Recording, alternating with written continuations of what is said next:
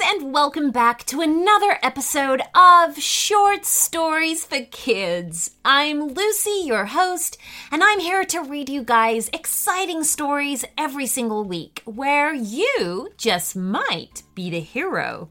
Remember, guys, if you love this podcast, then please help us to spread the word. Tell everybody you know that you think would love it, and hopefully, we can keep going for a long time yet. Now, before we get into this episode's story, here's a word from our sponsors. Okay, so our shout out today goes to Judy. Hi, Judy. And Judy said that she would like a story about a magic house, and whenever she walks into it, she has a challenge to do. Ooh, Judy, this is a very interesting idea. We love this a lot at Short Stories for Kids. So thank you so much for your story request. And we hope that you love your story. You ready, guys? Here we go.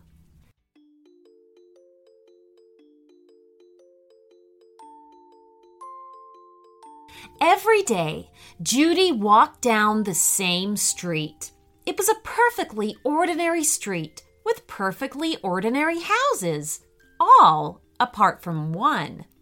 This particular house was very small, with a snaking path lined by beautiful flowers that ran right up to its red painted door. Judy thought it was the prettiest house of them all. But what was really unusual about it was the small wooden sign that dangled beneath a cherry tree branch from two lengths of chain. The sign itself wasn't really that odd, but what was painted on it was, because every day the sign said something different. One day it might say, rain tonight, or another day it might say, eggs for sale. Or on another day, it might say, Hello, neighbor.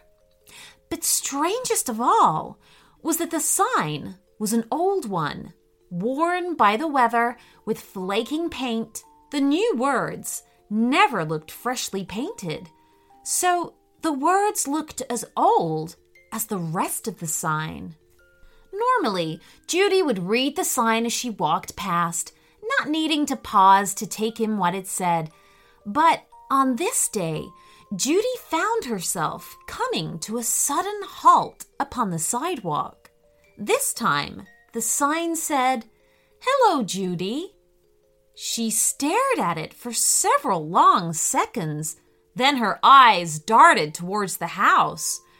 Was someone watching her? Did whoever lived here know her? In the end, she decided it could mean anyone called Judy. It couldn't possibly mean her. Could it? The next day was almost as surprising as the day before.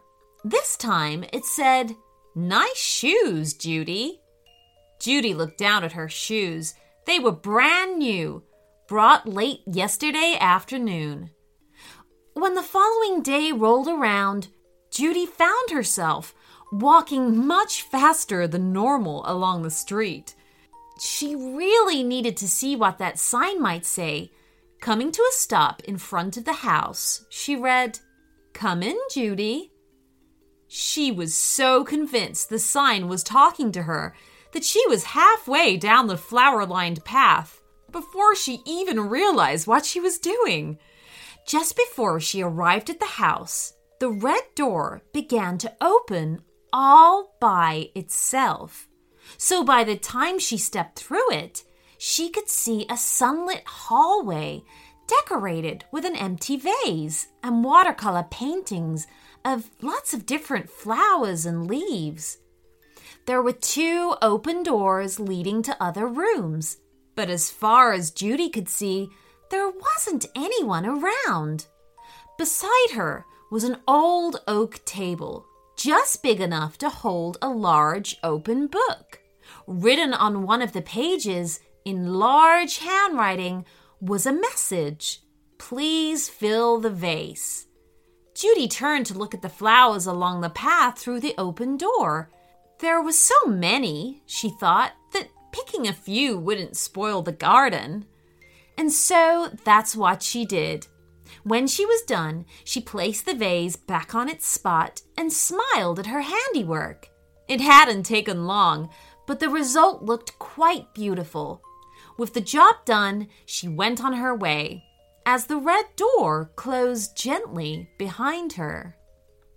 The next day was a Tuesday, and to Judy's surprise, for the first time, the sign hadn't changed. It still said, Come in, Judy. Like yesterday, she approached the front door, which opened before her. This time, there was a small envelope on the book, alongside a message that read, Please mail. The envelope was neatly addressed, and a stamp was already in place. That was easy, thought Judy. She could mail this right away. So she plucked up the letter and headed off once more. That night, sometime after midnight, as Wednesday began, a terrific storm blew in from the east, bringing with it strong winds and rain. By the time Judy was eating breakfast, the storm was all but over. But it left a dark and gloomy sky. When she arrived at the house, it said, once again, Come in, Judy. The path to the door was littered with leaves, twigs, and the occasional damaged flower blown there by the storm. This time, the note written in the book read, Please sweep the path. Judy turned and scratched her chin. What was she going to sweep the path with? She went back through the door and walked around the side of the house, where she found a pretty little shed painted pale green. Undoing the latch, she found an old fashioned broom inside. Huh, this'll do the job, she said to herself. Sweeping the path didn't take long, and she even managed to scoop up what she'd collected and place the pile on a compost heap she discovered behind the shed. Happy with the work she'd done, she went about her day. Thursday was a much nicer morning, and she found herself walking down the house's snaking path before she'd even read the now familiar message on the sign. Once more, the door opened before her. And there again was a message written upon an empty page next to a tiny blue jacket. The message read, Please deliver to Squirrel. Judy hesitated. A jacket? For a squirrel? Was somebody having a joke with her? Surely this can't be serious. She picked up the jacket, thinking it might have belonged to a doll, but it seemed incredibly well made for that. What should she do? Something at that moment made her turn the page of the book to see the message from the previous day, but she was surprised to see that the page was blank, as was the previous page to that. In fact, she discovered the rest of the entire book was empty. Huh, where have all the messages gone? Judy wondered. She turned back to the message about the jacket and was amazed to see it had changed. It now read, Squirrel in Oak Tree. The oak tree was behind the house, on the edge of a small lawn. She couldn't see a squirrel up there, so, not really knowing quite what she should do, she reached up and hung the jacket on a branch. Almost immediately, a squirrel scampered around the trunk of the tree scrabbled along the branch, and picked up the jacket. As Judy watched, the squirrel put the jacket on, patting its front and admiring the fit. Perfect, said the squirrel. Thank you very much. And then it was off, back up the tree. It would be fair to say that for the rest of that day, Judy could not shake the image of the squirrel in the jacket at least not the fact that it had spoken to her. So on Friday, for the first time, she found herself walking more slowly along the street as she tried to understand what exactly was going on with this most curious house. She passed the sign with its usual message and cautiously entered the house, where, this time, she found a cake sitting on top of the book. The message said, Please deliver to Burrow. Burrow? thought Judy. A rabbit, maybe? She picked up the cake and carried it into the garden. It took a while, but she eventually found a round wooden door beneath a tree, hidden at first glance by the tree's twisting roots. On a small sign were the words, The Burrow. At first, Judy considered leaving the cake outside, but following yesterday's incident with the squirrel, she wanted to know who lived behind the round door. And so she knocked. Seconds later, the door was opened by a tiny man with a pointed white beard and an equally pointed red hat. Judy couldn't believe her eyes.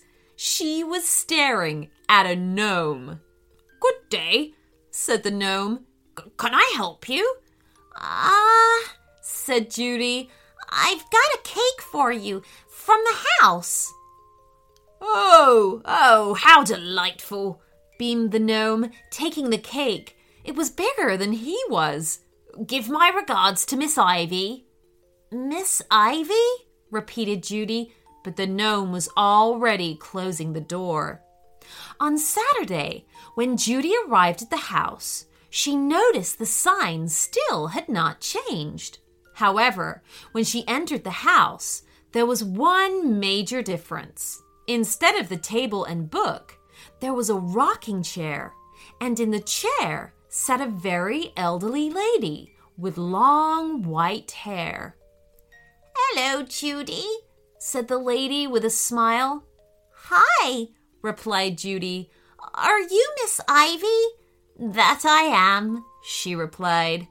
Thank you so much for all of your help this week. Uh, do you know you did all of that for me without question or complaint? Oh, what a good heart you must have. Oh, thank you, said Judy, feeling a little embarrassed. I like to help. Miss Ivy nodded. That you do. Do you think you'd like to continue helping me? Will it involve more talking to squirrels and garden gnomes? asked Judy eagerly. Oh, yes, and much more besides. You'll learn about all sorts of magical things, smiled Miss Ivy. Then I would, said Judy. I really would.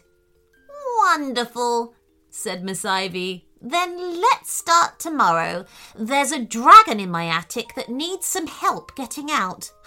that should be fun. And she was right. The end.